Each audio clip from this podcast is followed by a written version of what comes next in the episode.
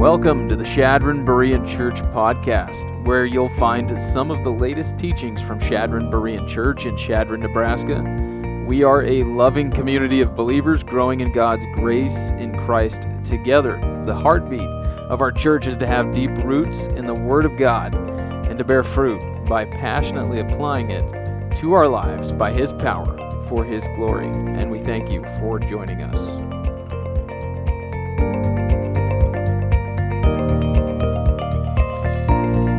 Last week, we talked about how life in a fallen and sin cursed world can be extremely difficult. And it's not if, but when you go through a difficult time, perhaps there's nothing more comforting than knowing there is someone there who can relate to what you're going through and sympathize with you. Someone who can meet you in your pain, in your suffering, in your trials, sympathize with you, and just extend relief, saying, I know how you feel, and I'm here for you. I've been there, I've done that, I'm here for you. Whatever you need, let me know. We thank God for those kind of people in our lives, don't we? That's what we want to look at today. In our Christmas series this year, we've been in Hebrews studying how God has spoken to us in the person and work of the incarnated Son. In fact, that's the, the opening verse says God has spoken to us in his Son. So that's where that comes from. And today we're going to see how the Son of God can speak to our difficulties and hardships and trials, the things that we go through in this fallen world. He can sympathize with us. And not only that, he can actually extend aid. He can, he can give relief to us in whatever we're going through. Uh, the incarnation, God becoming man, taking on flesh. This is a major Christian doctrine that affects our knowledge of God, what we think about when we think of God, His humility, probably, His, his grace, His mercy. Um, we think of, uh, it affects the way we think of salvation. It affects our salvation. It affects our, our daily living the pressing needs that we have, it, it affects our future. And uh, today the emphasis is going to be on how the God man, the Son of God, ministers to us in our difficulties, in the pain and in the suffering, the trials that we go through in life. And remember that uh, the Jewish Christians, uh, Hebrews, uh, that's the, the title of the book, right? The Hebrews, this that this letter is written to, they were going through a really difficult time. They were being persecuted for their faith. Some of their Jewish brethren who did not believe in Christ as the Messiah were trying to get some of these Jewish Christians who did, they were trying to get them to revert back to Judaism, right? They're Christians now, and they're trying to get them to go back to Judaism. And when you think of Judaism, you probably think of the law of Moses, following the law, the the uh, the temple, the, the priesthood, offering sacrifices, and all of that. And they were being threatened to go back to Judaism, actually. There was a lot of persecution. I mean, imagine being under the tremendous social pressure that a, a new Jewish Christian would be under. I mean, it would be it'd be extremely difficult because think of being a young or young Jewish man or woman who who's come to trust Christ, but you're in a family who doesn't. Your, your parents don't, your, your Jewish synagogue leaders, they don't believe it. And so uh, they're probably uh, trying to persuade you to come back to what they think is the truth. And they're using scripture, even though falsely. Um, they're, they're saying, you know, what about the traditions of our forefathers? You're just going to drop all these traditions? You know, you were in line to serve in the priesthood when you become of age, and now, now what? What are you going to do? Um, you just sinned. I saw what you did the other day. You just, you sinned. I saw what you did. I heard what you said. And how come you're not going to go to the temple now and offer a sacrifice? You're just going to give all that up? Are you too good to offer sacrifices anymore? Do you see how, a power, how strong that would be? How, uh, how powerful the religious persuasion would be to go back to Judaism, especially when the temple is still standing and you're in Jerusalem or in Judea, and it's right there, and all of that's still taking place, yeah, that would be really difficult to be in. Uh, anyway, they're under tremendous social pressure and heavy religious persuasion. They were being ostracized and mistreated if they didn't revert. And so, Hebrews, what Hebrews is, is a word of exhortation that uh, is in exhorting them to stand firm in their faith. Can I get the next slide, please? Uh, this is the theme.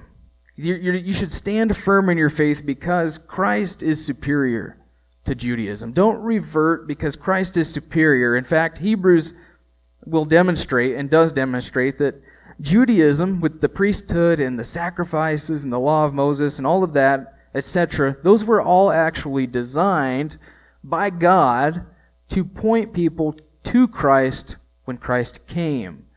In Galatians chapter 3, Paul likens uh, the law and all this to a, to a tutor. It's a tutor, like an elementary tutor. You give a tutor to a kid to train them up in the basic principles of the world, the elementary principles. And uh, Paul calls the law a tutor that was meant to lead us to maturity in Christ someday. And now that Christ has come, we're no longer under the tutor. We're full, mature adult sons of God. Does that make sense? Um, Hebrews also likens Christ to, and the law, or Judaism, to the substance and a shadow. So Christ is the actual substance. He's the person that was just, you know, casting the shadow and you want to love the person. You don't love their shadow, do you? So, husbands, don't say, Oh, honey, I just love your shadow so much. I wish I could hug it. Right? Your shadow's just so beautiful. And boy, you know, you don't say that, right? But that's what it's like when you're still loving Judaism, when Christ has come. Like the real person is there. Love the person, not the shadow. Uh, whenever you see an Old Testament sacrifice, uh, you should see, and that's kind of hard to see, but they're obviously sacrificing a lamb there. That lamb, all those Old Testament sacrifices were to, to prepare their hearts to receive the Lamb of God who would die to take away the sins of the world. And so going back from Christianity back to Judaism is like going back to the shadow. And uh, that would just be really awkward, wouldn't it? To, to revert or attempt to pacify to appease their antagonists with one foot in Christianity. Maybe maybe some were thinking that I'll just I'll live with one foot in Christianity and one foot in Judaism. I'll go to synagogue on Saturday, and uh, I'll go to church on Sunday. You know that'd be weird.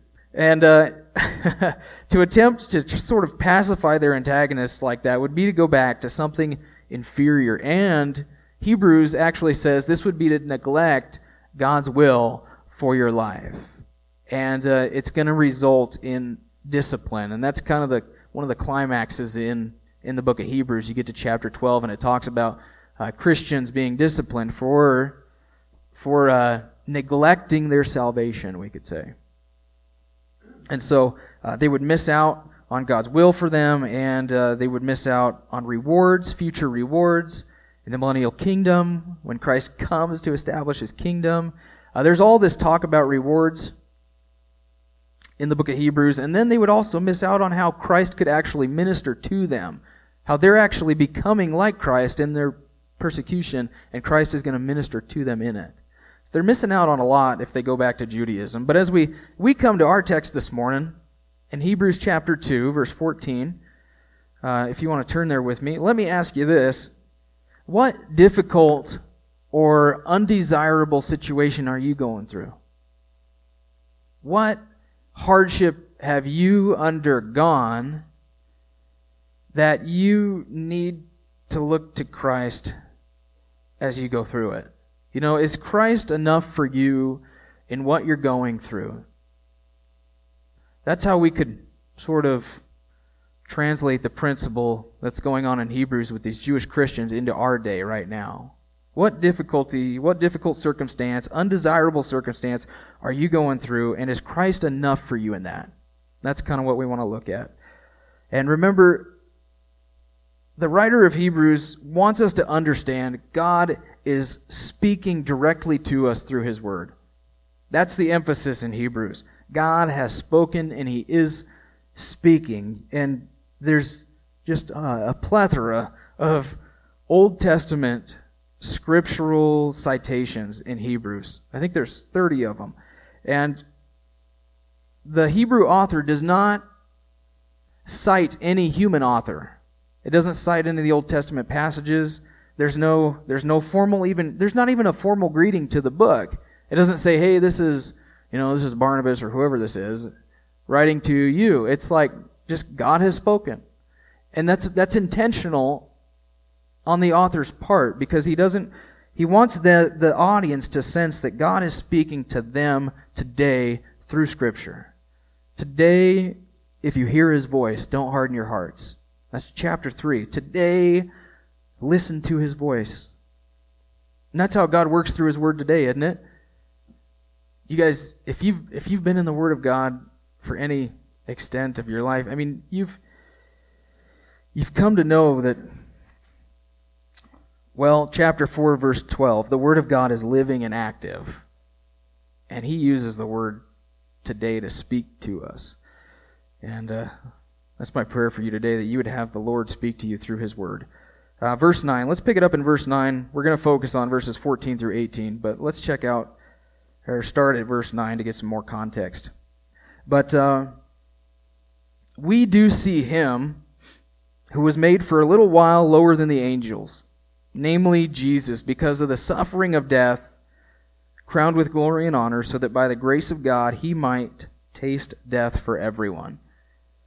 For it was fitting for him, for whom are all things, and through whom are all things, in bringing many sons to glory, sons to glory, to perfect the author of their salvation through sufferings. Both he who sanctifies and those who are sanctified are all from one Father, for which reason he is not ashamed to call them brethren, saying, I will proclaim your name to my brethren in the midst of the congregation. I will sing your praise. And again I will put my trust in him. And again, Behold, I and the children whom God has given me. And we've touched on those last verses in the past couple of weeks. And now we're going to focus on verses 14 through 18. Therefore, therefore, since the children share in the flesh and blood, he himself likewise also partook of the same, that through death he might render powerless him who had the power of death, that is, the devil, and might free those who through fear of death were subject to slavery all their lives. For assuredly he does not give help to angels, but he gives help to the descendant of Abraham. Therefore he had to make, be made like his brethren in all things, so that he might become a merciful and faithful high priest in things pertaining to God, to make propitiation for the sins of the people. For since he himself was tempted in that which he suffered, he is able don't you love that? He is able to come to the aid of those who are tempted.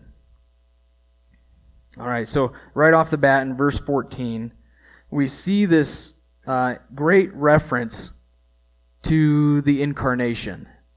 And by incarnation, we mean uh, God taking on flesh. He's becoming a man. He, uh, Jesus is the eternal God who has always existed in eternity past, but there was a point in time when he actually uh, stepped into our world. He he preexisted his birth, but he left he left that glory in heaven to become a man, and he was conceived of the Holy Spirit and born of the Virgin Mary. And uh, the incarnation reference here is simply he he shared in flesh and blood he partook of the same. He partook of the same. Shared is that, that Greek word that we've kind of become familiar with in uh, our study of the book of Acts. Uh, it's that word koinonia. It means to have in common, to have a common experience. Uh, it kind of reminds you of a, a close relationship uh, or relatability. Two people, husband and wife, they, they have a shared experience. They go through life together. Something along those lines. Partook, that word when I when you think of that word, it it it, it signifies something that was previously uh, not partaken of. Right? It was something unnatural to Christ. Uh, Christ didn't have a human body, but there was a point in time where he he took it on. He partook of humanity, a literal, physical human body with flesh and blood and bones and nerves and probably backaches and everything that comes with it, right? Joint pain. No. uh, he took on a human body at a point in time. He partook of flesh and blood to share in a common human experience with us. Isn't that great? This is something, though, that the Jews would have really struggled with. They longed for the heavenly, uh, cloud riding, Rome conquering Messiah of Daniel chapter 7. And uh, the idea of a, a Messiah who would come, a king who would come, who, who was earthly and would suffer and die on a cross, uh, was just obviously not preferred. They prefer the cloud riding, conquering Messiah, not the one that comes and dies in Isaiah 53. These are two different prophecies in the Old Testament that they wrestled with. How could he come on the clouds to rule, and how could he come and die? And uh, they even thought, some of them, that there was going to be two different messiahs. But actually, one's referring to the first coming, one's referring to the, the second coming. And we know that now. But uh, they didn't. They didn't have that revelation yet. So uh, before he before he actually came, and so they would wrestle with the question: How could the anointed Messiah of God be a man, and then how could he die, and especially die on a cross? And why would he go through all of that? And uh, why would he die on a cross? God said in Deuteronomy 21, 23 that to die on a cross or to die on a tree was a sign of being cursed of God. Christ redeemed us, though. That's the whole point. Christ redeemed us from the curse of the law, having become a curse for us. For it's written, Cursed is everyone who hangs on a tree. And that's the whole point. The purpose of Christmas was, was Easter. We don't get Easter without Christmas. He came to, to die for us. Because without his, his death, um, we'd still be unredeemed.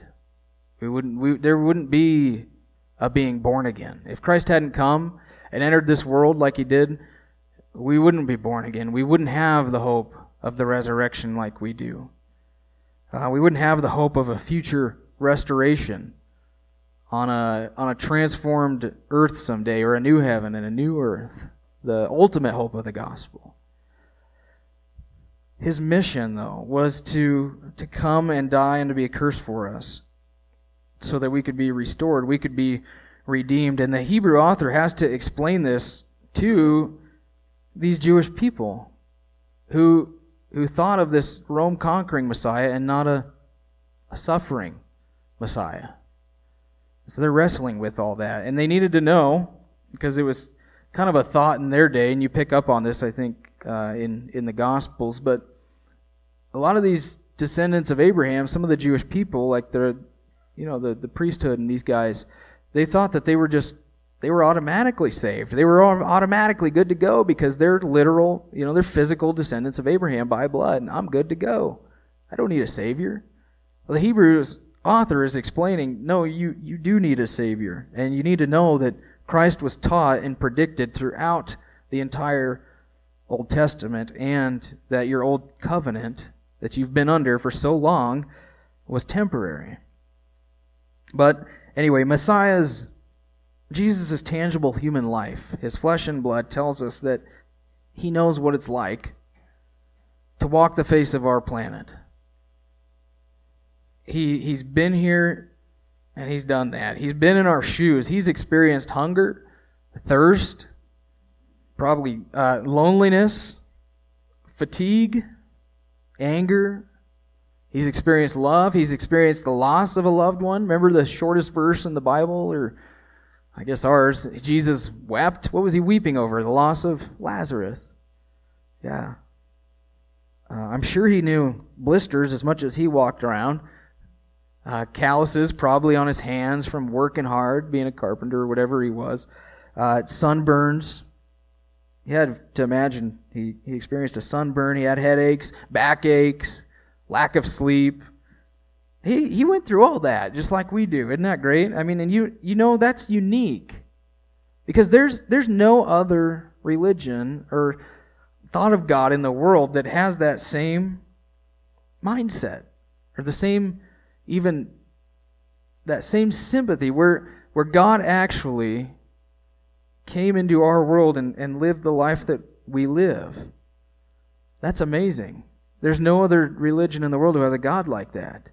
There are all these, you know, cosmic, far off gods that you just can't re- totally relate to because they haven't been here. They haven't done that. But we know Christ has. And there was a lot of Old Testament predictions that said he was going to come, and then the New Testament is all about the eyewitnesses that testify to the fact that he did come. He did walk among us. And those Old Testament predictions were fulfilled. But uh, look at uh, verses 14 and 15. We find our first purpose statement uh, in our passage today. And this is actually a dual purpose statement that kind of we're going to tie together, and it's going to become our fifth reason for the incarnation. We've looked at four already in the past couple of weeks. We're going to look at two more today. But uh, 14 and 15 says, He partook of the flesh and blood, so that, or that through death, he might render powerless him who had the power of death, that is the devil, and might, there's the and, might free those who through fear of death were subject to slavery all their lives. And so I tied these together for our fifth reason to render Satan powerless and free us from the fear of death. And when it says Satan had the power of death, I think thanks to comic strips and different movies, uh, we tend to think of Satan ruling on a fiery throne in hell, don't we? You know, maybe he's a, a red devil with a pitchfork. Or we might think of the mythological god, Greek god of Hades, who's kind of like the god of the dead and the king of the underworld. Or uh, maybe we think of the Grim Reaper who walks around with that, you know, sickle. That's what I'm looking for. Thanks. Oh, yeah, he walks around with a sickle and he's actually in charge of death. Is that how it works?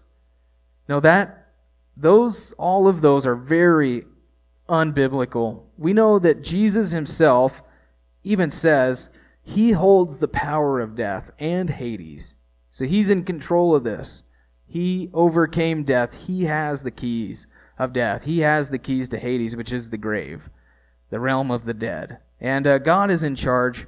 We know this too from other scripture that He is in charge of our days from start to finish before there is even, before we even have a day, before we're born. God knows the day that He's going to take us home. And we fear God and not Satan, and we are comforted by God's sovereignty over our lives, even the hour of our death.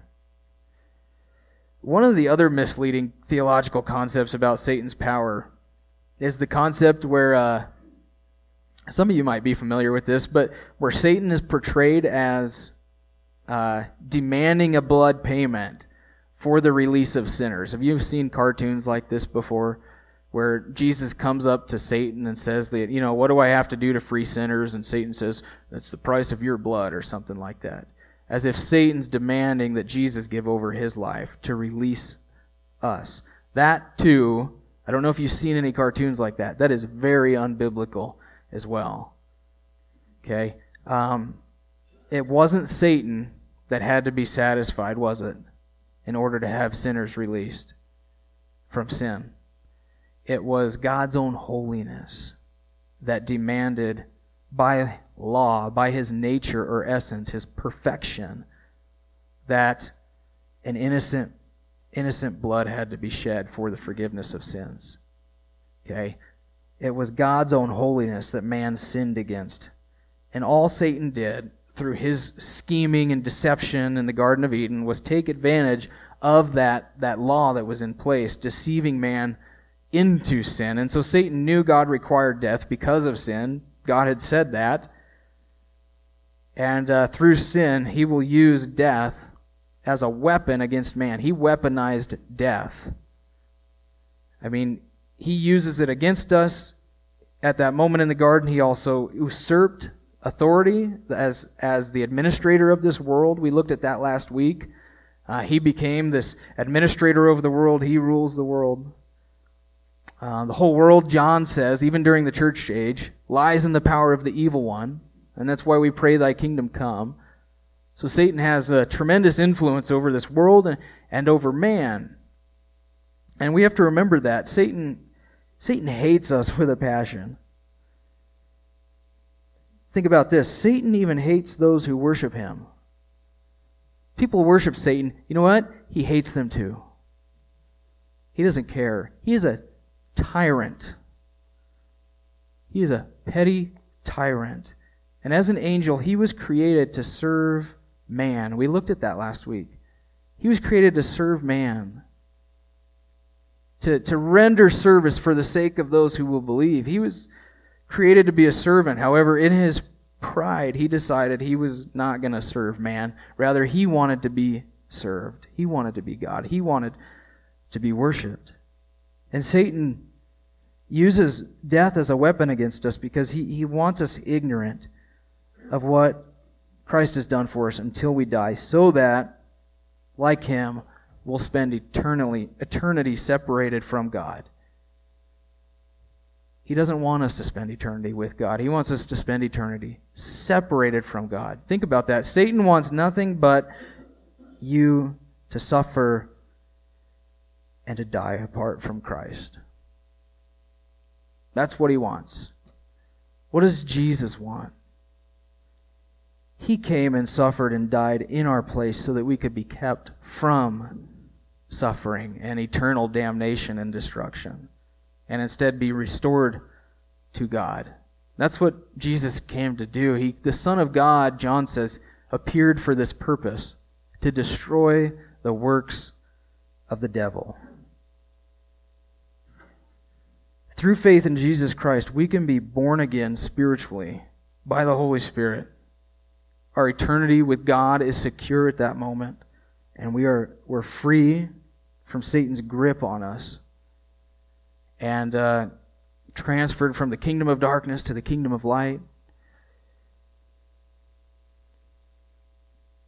And uh, one day we know that Christ is going to come, and like Romans 16:20 says, Jesus is going to crush Satan under our feet, and we will actually judge angels in that day when the kingdom is established. So right now, we've been set free from his, his grip Satan can still pester us, right? He still kind of picks on us a bit. But he can't possess us. He does not possess us. We're free from the dominion of darkness. However, he still uses the fear of death to control people today. Do you guys see that at all? He uses the fear of death to control people, especially those who are without the hope of eternal life in Christ. He's using fear of death to control and manipulate the masses today, to do his will, to, to bring about his agenda. Things are lining up for the end times, aren't they? Fear has paralyzed our world. As believers in a coronavirus world, Christians should be the ones living by faith, trusting in God, not paralyzed by fear. We should show people the hope of eternal life that we have in Christ. We don't have to live in fear. We know that death is a, gateway to God's presence. You know, to, to depart from this world is to be at home with the Lord. To, to live as Christ, to, Paul said, what? To die is, it's gain. We don't have to live in fear of death because of what what took place at Easter? The resurrection. He lives, right? Nothing can stop Christ, not even death, not even Satan.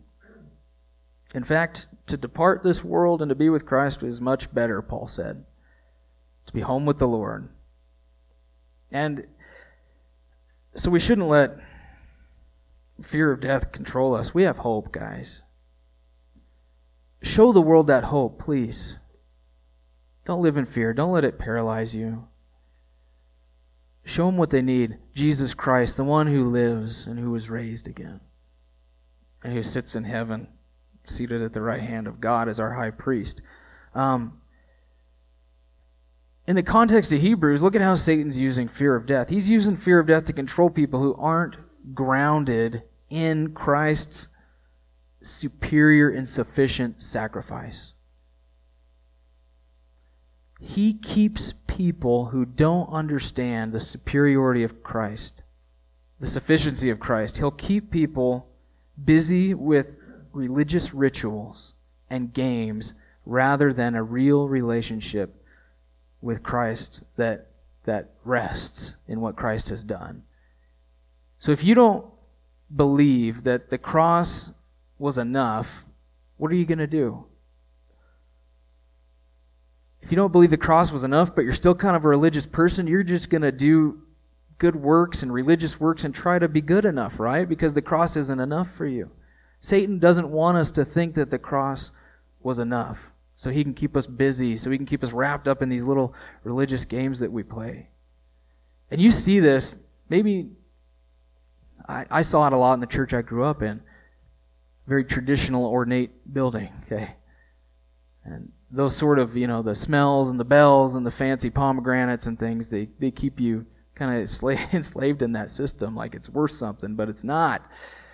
Um, India, we, we, the Berean Fellowship has church planting over in India, and India is just full of people who are slaves to the fear of death all these different rituals and sacrifices and things that they're going through trying to appease God, trying to be good enough because they're scared to die. But once they understand the gospel, all that is brushed aside. They rest in what Christ has done and not in what they do. That's the hope that we have in Christ. Hebrews 9:14 says, "How much more will the blood of Christ who through the eternal Spirit offered himself without blemish to God, cleanse your conscience from dead works. That's what he calls them dead works to serve the living God. So, to try and uh, to try and measure up, to try and be good enough, is to say, you know, Jesus, your sacrifice just wasn't enough. It's actually rejecting the cross to try and work your way to God through being good enough. Salvation, the Bible says, is by grace. It's free, it's through faith, and it's through faith in Christ and what He alone does. He alone can liberate us from the penalty of sin because of what He did on the cross. He alone can, can, can give us uh, power over the sin in our lives and give us the hope of glory. And only He paved the way. Look at that in verse 10. And it calls him the, the author of salvation. The author. When you see that word author, um, it could be translated, some of yours might actually translate it this way pioneer. He pioneered our salvation, or he's, the, he's our trailblazer. Some of your really loose translations might say that too, some of your paraphrases. Uh, he's our trailblazer. And no, he's not like that kind of trailblazer. Okay, Chevys break down. Um, that's a horrible joke, isn't it? Sorry, Chevy guys. You know what? All of them, Chevy, Ford, and Dodge, they all break down, don't they? Christ doesn't break down. He's not like this trailblazer. He's a he's a better trailblazer and more a better image than a, a vehicle, four wheel drive, would be someone who's got a machete in their hand and they're leading a group through thick brush and they're cutting away at at everything. They're clearing a path. They're actually leading people through. Uh, a difficult place to travel. So he's a, a trailblazer is someone who does all the hard work. They're out front. They're leading by example. They're not shouting orders from the back at others to do it.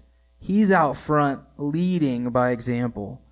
He blazed the trail for us to enter glory again. That you know when, when the Bible says he went from glory to glory, I like to think he went from the glories of heaven to earth back to glory again so that we could go be restored to glory with him. Isn't that neat? Uh, remember the argument in this context, too. And we see this in verse 16 of chapter 2. That's something he did for who? Descendants of Abraham. Not for angels. He didn't do it for the angels. Angels cannot be redeemed, contrary to what uh, You guys ever seen that Noah movie with Russell Crowe in it? And these angelic watchers come down and help him build the ark. It's don't watch it. Okay, so the it's in that movie, angels are depicted as helping Noah build an ark, and they can be redeemed through what they're doing. It's it's so wrong. Uh, I wouldn't recommend watching it. Angels cannot be redeemed. Once they fell, they fell. Jesus died for man, not for angels. And in the argument, that's that's emphasizing that Christ's humanity is not inferior, uh, or Christ is not inferior to angels. He's actually superior. But uh, Anyway, let's look at the second purpose statement for the incarnation in verse 17 here. Uh, he had to be made like his brethren, us, in all things, so that he might become a merciful and faithful high priest in things pertaining to God, to make propitiation for the sins of the people. For since he himself was tempted in that which he suffered, he is able to come to the aid of those who are tempted. And so that's the sixth reason there so that he might become a sympathetic high priest. Now, the Jewish audience that this is written to, they would have been very familiar with this. It's a little abstract to us. Uh, in the Old Testament or in the Old Covenant under the priesthood, you had a lot of different priests who ministered daily, and they never sat down. They were always on their feet ministering. But there was a one, I guess you could call him like the boss high priest. He was the lead priest, the high priest, and he was uh, responsible to once a year on the Day of Atonement to enter behind the veil in the Holy of Holies, in the temple. That's where God's presence actually dwelt, in the Holy of Holies. And he, there was a curtain here, that's the, the veil that was rent, that was torn on Easter, and uh, when he was crucified. But that high priest would once a year go in here to offer blood, sprinkle blood on the mercy seat, on the ark uh, for the sins of the people for another year. Well, Christ in the book of Hebrews is pictured as the fulfillment of both the sacrifice, the blood that's that's sprinkled, and the sacrificer, the high priest who entered within the veil. So he entered, but he sat down. You know, he's the sacrifice and the sacrificer. And that word propitiation uh, means satisfaction of God's wrath. So he, when we trust in Christ as Savior, God's wrath is satisfied against us. Isn't that good news? His wrath is satisfied against us. That means God's not going to pour out his wrath on his church. That's a big deal. Because in the book of Revelation, you see who pouring out his wrath on the world? Christ. Christ is the one breaking the seals, pouring out his wrath on this world. So that tells that's a, that's a good argument for pre-tribulation rapture, isn't it? He's not going to pour out his wrath on his church. But uh, anyway, he was able to offer himself once for all and then sit down, and that's something no priest ever did. And he's at the right hand of God, signifying that sins have been paid for, and all all who believe, I mean, if any of us, we're, we're welcome to enter the presence of God at any time, to approach boldly, boldly approach the throne of grace whenever we need to. That's what Hebrews chapter 4, 16 says. Let us draw near with confidence to the throne of grace. Let's enter into the Holy of Holies so that we might receive mercy and grace to help us in our time of need. That's the beautiful thing about what Christ has done for us. And uh, anyway, let's ask this though. This is a good question, a pertinent question. Why was this sacrifice necessary? Why is this sacrifice ne- necessary? Couldn't, couldn't God have just forgiven us without dying? I've heard people say that. God could have just forgiven you, but instead he chose to come. No, that's not how it worked. He had to come and die for you. His, he's totally perfect, right? God's com- perfectly holy. Perfectly holy, which means he cannot look on sin with any sort of approval. Actually, Psalm 5 4, this is a good one to memorize for witnessing. For you are not a God who takes pleasure in wickedness. The evil cannot dwell with you.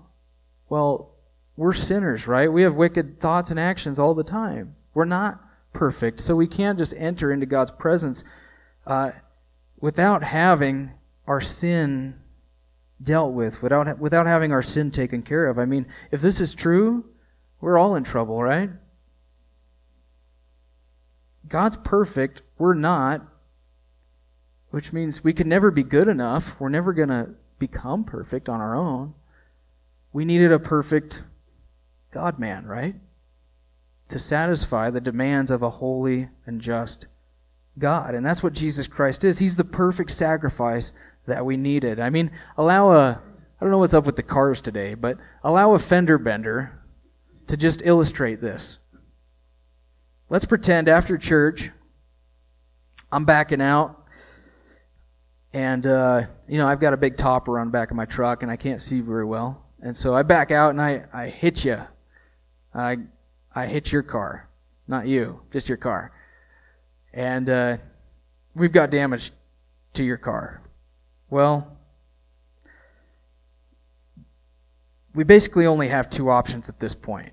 You've got a big dent in your car. Here's the options I can pay to have your car repaired.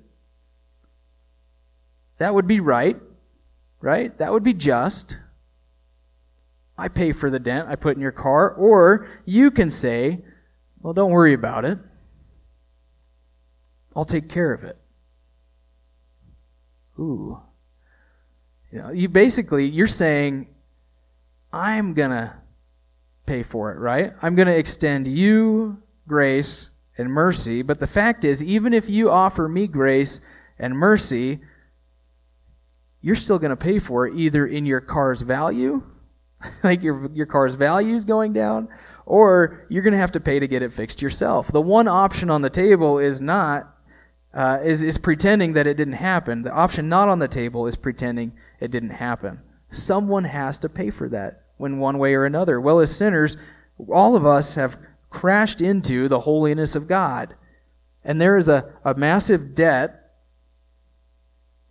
that has to be paid for that.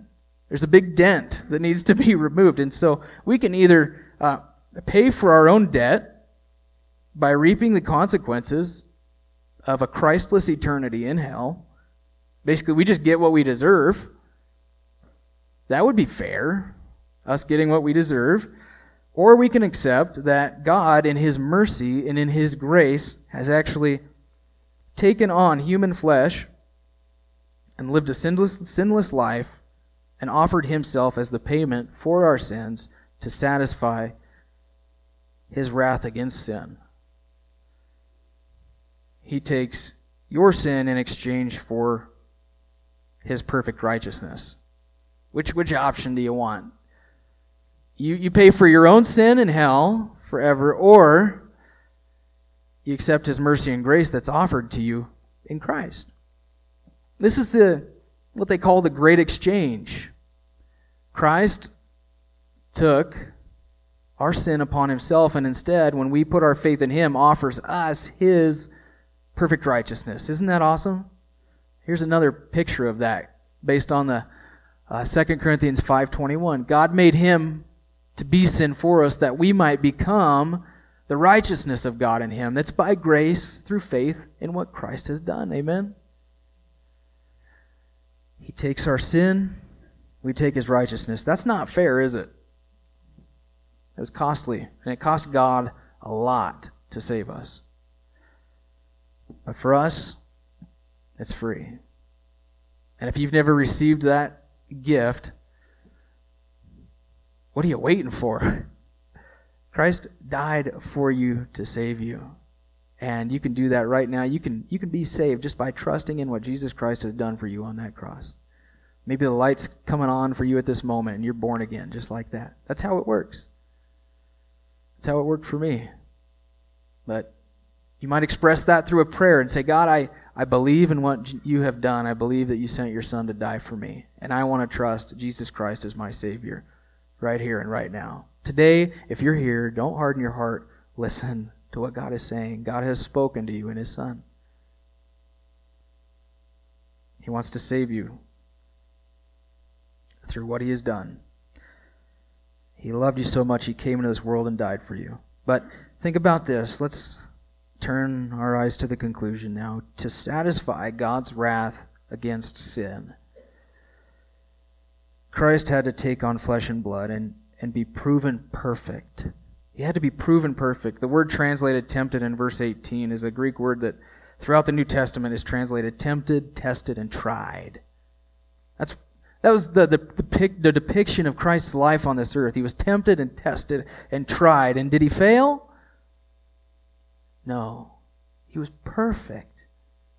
Adam in the wilderness, or Adam in the garden failed, the first Adam, the last Adam, Christ, in the Garden of Gethsemane, or the wilderness in his temptations, he prevailed. Christ prevailed. And, you know, in relation to Christ's life, he knew all of these things temptation and testing and trial. He knew it to a greater degree than all of us could ever imagine or face. And what that means for us is that our God is not some distant, uh, cosmic, you know, different God who can't relate to us. He, he, he's been in our shoes and he has remained victorious through it all because of that.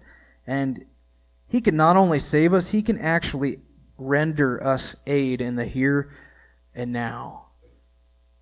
Jesus is our perfect Savior and our sympathizer. I think we're tempted to think that Jesus is good enough for the ticket to heaven, but he's not good enough for what I'm going through today. You guys ever feel that way?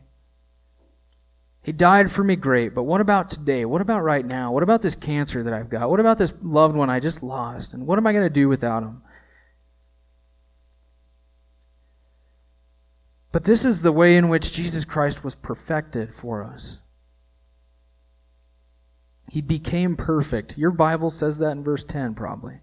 Jesus became perfect. What's that? What that's not saying is that Jesus wasn't perfect in his nature or, or essence. It's saying that he completed his goal of becoming our perfect Savior, including being a perfectly relatable and sympathetic high priest who could be with us through all the junk that we're going to go through in this life. He's not just good enough to get us to heaven. He's good enough to minister to us right here and right now in this sin cursed fallen world. He's there for you always. He completed the mission. He can save us and he can minister to us. He's been there, he's done that, and he's victorious. So he knows how to minister to you. So just ask that question again. What is it that you're going through today that you're tempted to think is just too much for God? Just too much for him? What is it that he just can't possibly understand what you're going through? What is it that you're tempted to turn to for comfort rather than turning to Christ? We have all sorts of different things that we turn to, right? When we're going through a hard time, it might be alcohol or some other thing from our past. You know, what are you what are you turning to to cope? Like what the Hebrew author is trying to say to us is that Jesus Christ is superior to whatever you're turning to. He's superior. Everything else is inferior. He has been there and he has overcome and he's there for you, sitting at the right hand of God, ready to minister to you in our most difficult times. We don't turn from him, we turn to him. And we anchor down. Remember that from last week? We anchor down in faith to what Jesus Christ is and does for us. And this is kind of the, the concluding comment for this portion of Scripture. I know it's in chapter 3, verse 1, but you know the chapter divisions are not inspired. Um, this is the transition point, I guess, into his next argument. Therefore, holy brethren, therefore, therefore, what is that therefore? Uh, in light of everything I've said in chapters 1 and 2, holy brethren, partakers of a heavenly calling, consider Jesus just consider Jesus, the apostle, the sent one who came down, and the high priest of our confession. Consider Jesus. Don't you like that? I should have named the sermon that. Consider Jesus. Look to Jesus. Let the Son of God speak to whatever you're going through in this life. Let Him speak to your situation. Let Him speak to your pain. Let Him speak to your trials. Let Him speak to your junk. Ask yourself, how has the Son of God spoken to my situation in his son? How does the incarnate son speak to my difficulty, what I'm going through right here and right now? Maybe Maybe you're you're tempted. Maybe you're going through a lot of junk and you're tempted to let your emotions and your feelings get the best of you and say, "I don't even know why I bother. I, I, I you know, I barely made it to church today." Isn't that easy to do when you're going through a trial? Just kind of let your emotions and your feelings take over and say, "God just doesn't really care. He's not really there. He doesn't understand." Remember what Jesus did when he was tempted? He said, "It is written." It's written. He turned to the Word of God. He didn't let his emotions and feelings guide him. He let the Word of God guide him. And the Word of God this morning says He is able to aid you in whatever you are being tempted with, or tested, or tried. How about when he was in the Garden of Gethsemane? Our divine trailblazer was under severe trial and temptation and wrestling with the cup of wrath that he was going to drink on our behalf. But what did he do? Seven words in English Not my will, but yours be done. In the face of pain and suffering, he decided that he was going to trust the Father and move forward with his will. He trusted God despite the suffering that he was going to face. How about, I don't know, you could apply this in a million ways, the ways that Christ speaks to our situations, our difficulties. Uh, everybody's been losing loved ones, right? Um, it seems like most people have, or they know somebody who has. And what do you do when you lose a loved one? How about, can we look to the Son, the resurrected Son, and know that one day He's coming to reunite us with them? and him. We're going to meet him in the air. Isn't that awesome? Our gathering together to him. I can't wait. You lose a loved one, yes, but how has God spoken to you in that in his son? His son tells you it's just temporary. It's like a pause on the relationship, and someday you guys are going to be reunited. And let's lastly, let's look at this. Practice it. Okay, consider imitating Christ by sympathizing with and aiding someone else in their difficulty. Consider how you can model Christ's likeness to others so that they can see something different in you, maybe drawn to Christ themselves.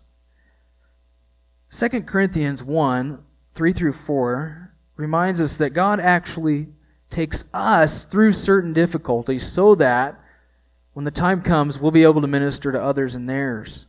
This is what it says Blessed be the God and Father of our Lord Jesus Christ, the Father of mercies and God of all comfort, who comforts us in our affliction, so that we will be able to comfort those who are in any affliction with the comfort with which we ourselves are comforted by God. For just as the sufferings of Christ are ours in abundance, so also our comfort is abundant through Christ. You guys realize what that's saying? Some of the hard things you go through are very intentional because God wants to use you sometime down the road to minister to someone else who's going to go through that same thing. You might know what it's like to lose a child. Someone else is going to lose a child down the road, that, and you can comfort them with the comfort with which you've been comforted. You know, I, there's some things I just can't touch. I, I've never lost a child. I don't know what that's like. But I have lost my dad, and so I look for people who lost their dad. You know, that, that's the kind of thing that God does.